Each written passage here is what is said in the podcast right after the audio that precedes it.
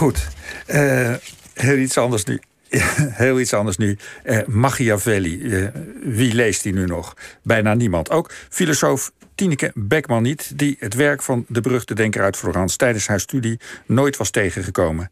Maar nieuwsgierig gemaakt door een bijna terloopse aanbeveling van haar held Spinoza, sloeg ze een paar jaar toch, uh, terug toch zijn boeken open. En daar ontdekte ze dat zijn werk vol politieke inzichten zit die van groot belang zijn voor de burgers van nu. Ze schreef er het boek Machiavelli's Lef over met de ondertitel Levensfilosofie voor de vrije mens. Goedemorgen, Tineke, we hebben je aan de lijn. Hallo. Ja.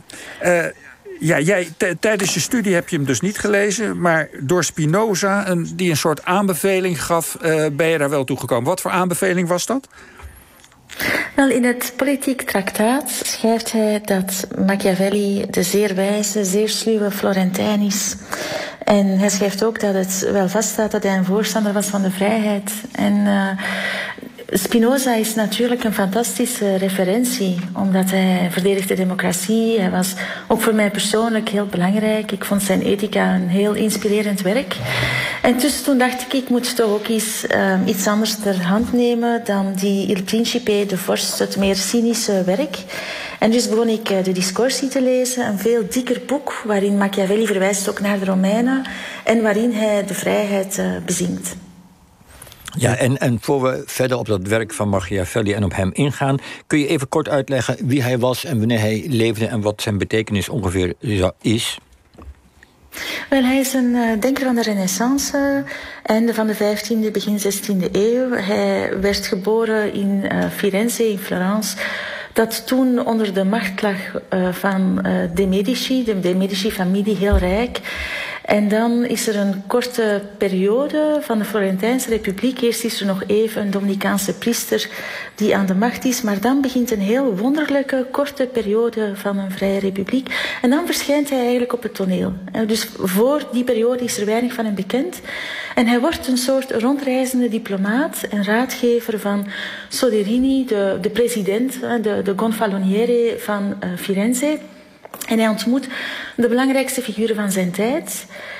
En dan, in 1512, komt die Vrije Republiek ten val. Machiavelli wordt vals beschuldigd van samenzwering tegen de familie de Medici die terugkomt, die terug de macht grijpt.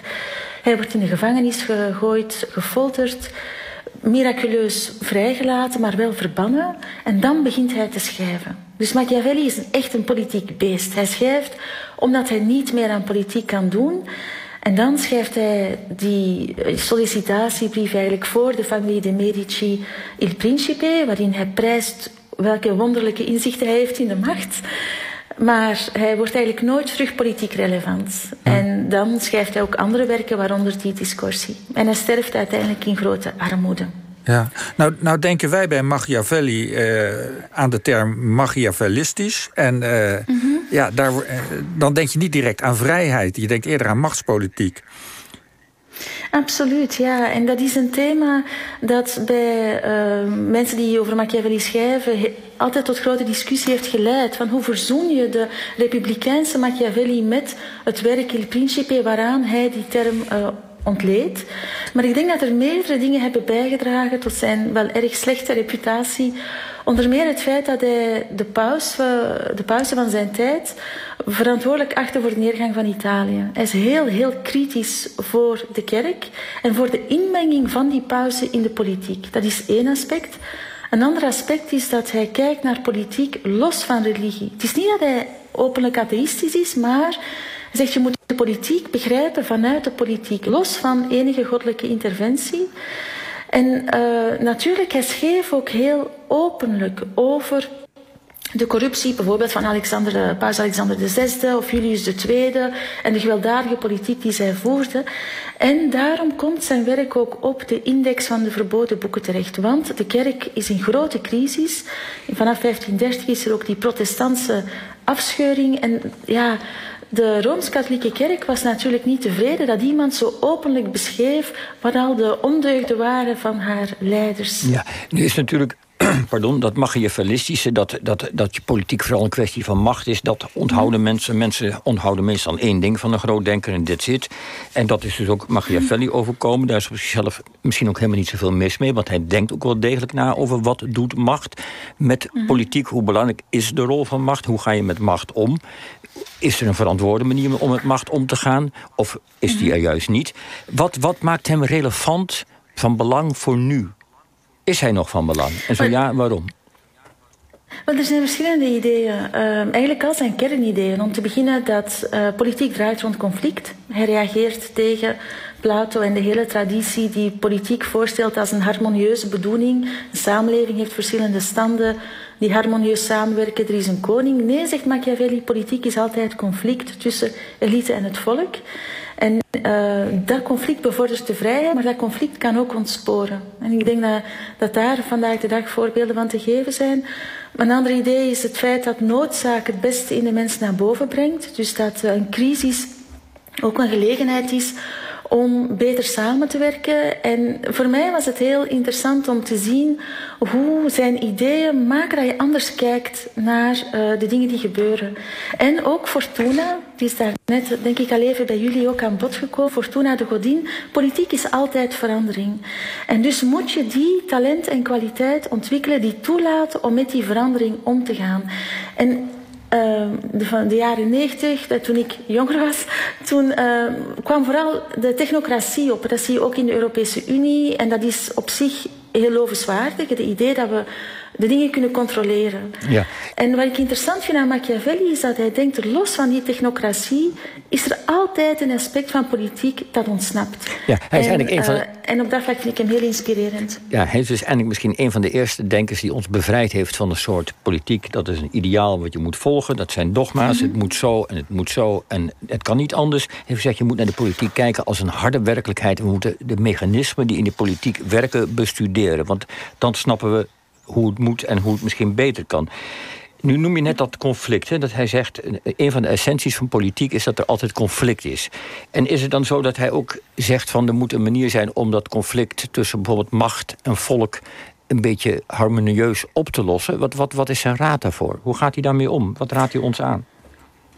Wel, er is, uh, het volk moet altijd inspraak hebben, maar anderzijds zijn er ook altijd machtsbehoudende instellingen en wetten waaraan iedereen zich moet houden. En hij heeft een heel democratische visie op de waarde van het volk. Hij zegt het volk kan ook nadenken over het algemeen belang. Het is wijzer dan de vorst.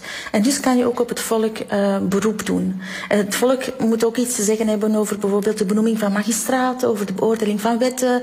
En um, zonder, als, als, als de macht van het volk om zich te roeren wordt beknopt, dan wordt de macht van de elite te groot en dan kom je in een soort tirannie terecht. -hmm. Ja, maar eh, als we dan kijken naar de situatie van nu, die veel democratischer is dan in de tijd van uh, uh, Machiavelli.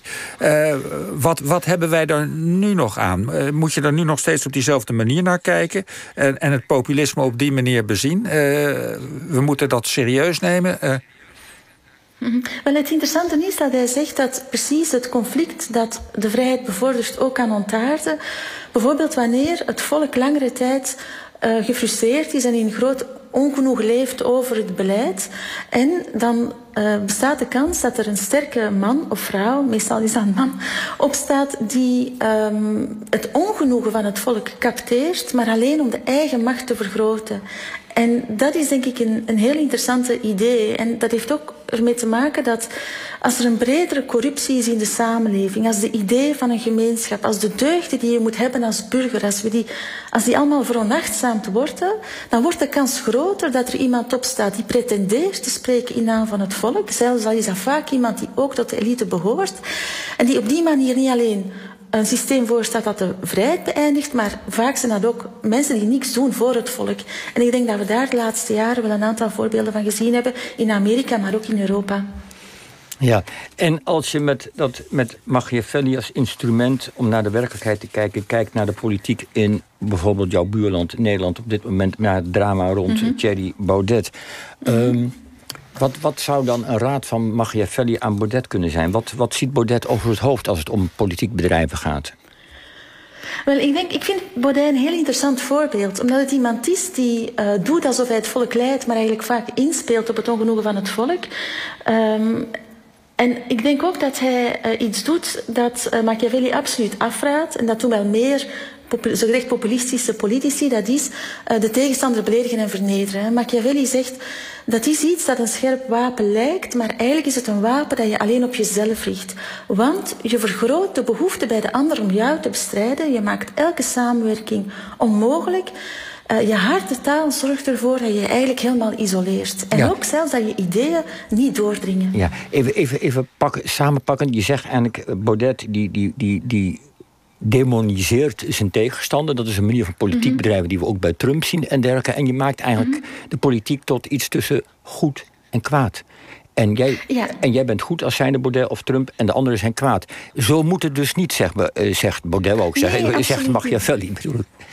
Ja, inderdaad. Ja, dus het, het er is een conflict, maar je mag de legitimiteit van je tegenstander nooit ondergraven. Als je dat conflict herleidt tot de goede mensen, mijn volgelingen, en de slechte mensen, de anderen, of bijvoorbeeld ook die samenzweringstheorieën, die ondermijnen echt het vertrouwen. De ander wordt een demonische kracht die moet worden vernietigd, ja, dan ondermijn je precies de tegenstellingen in de samenleving die de vrijheid uh, kunnen bevorderen. Ja, dus we hebben een, een uh, wat is het, een vroeg 16e eeuwse filosoof, politiek denker, mm -hmm. die eigenlijk al de wortel de, de kern van, het, van eh, het probleem blootlegt. Namelijk, uh, wij, onze democratie verdraagt dit soort politiek eigenlijk niet. Hè? Dus van tussen goed en kwaad en mhm. dergelijke.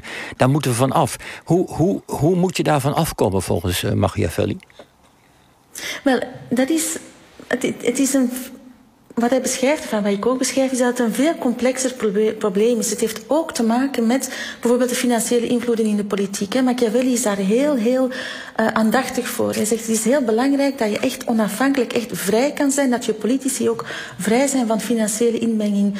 Um, op, op, tal van manieren geeft hij eigenlijk een raad over wat burgerschap betekent. En het is, het, het is niet alleen iets wat we moeten doen tegenover die politici. En natuurlijk moet je die populistische politici bestrijden. Maar we mogen ons er ook niet blind op staren. Ze zijn een symptoom van een veel mhm. breder probleem. En het is het bredere probleem uh, dat je moet aanpakken. Ja, en, en, en wat zou het bredere probleem in onze tijd dan zijn?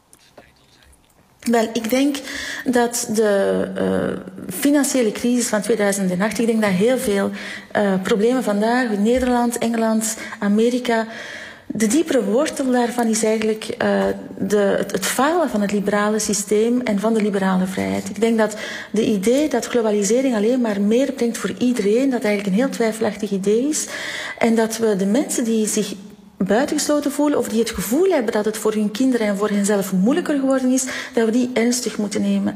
De elite heeft vaak ook beter de middelen om uh, niet te luisteren naar het volk en om de stem van het volk op allerlei manieren te delegitimeren. Ja. En daar teert dan zo'n populistische uh, politicus op. Ja. Dus het evenwicht tussen elite en volk, daar moet je op letten. Dat is de kern van goede en zinvolle en, en, en, en, goede politiek. En dat mm -hmm. evenwicht is eigenlijk nu zoek door de crisis zoals jij het net beschrijft. Mogen we je bedanken ja, voor je... Ja, door een aantal crisissen die dat elkaar opvolgen. Ja, ja nee, helder. Tineke Beckman, we bespraken je boek Machiavelli's Lef, levensfilosofie voor de vrije mens, uitgegeven bij uitgeverij Boom. En mag ik je bedanken voor je toelichting. Graag gedaan. Bye.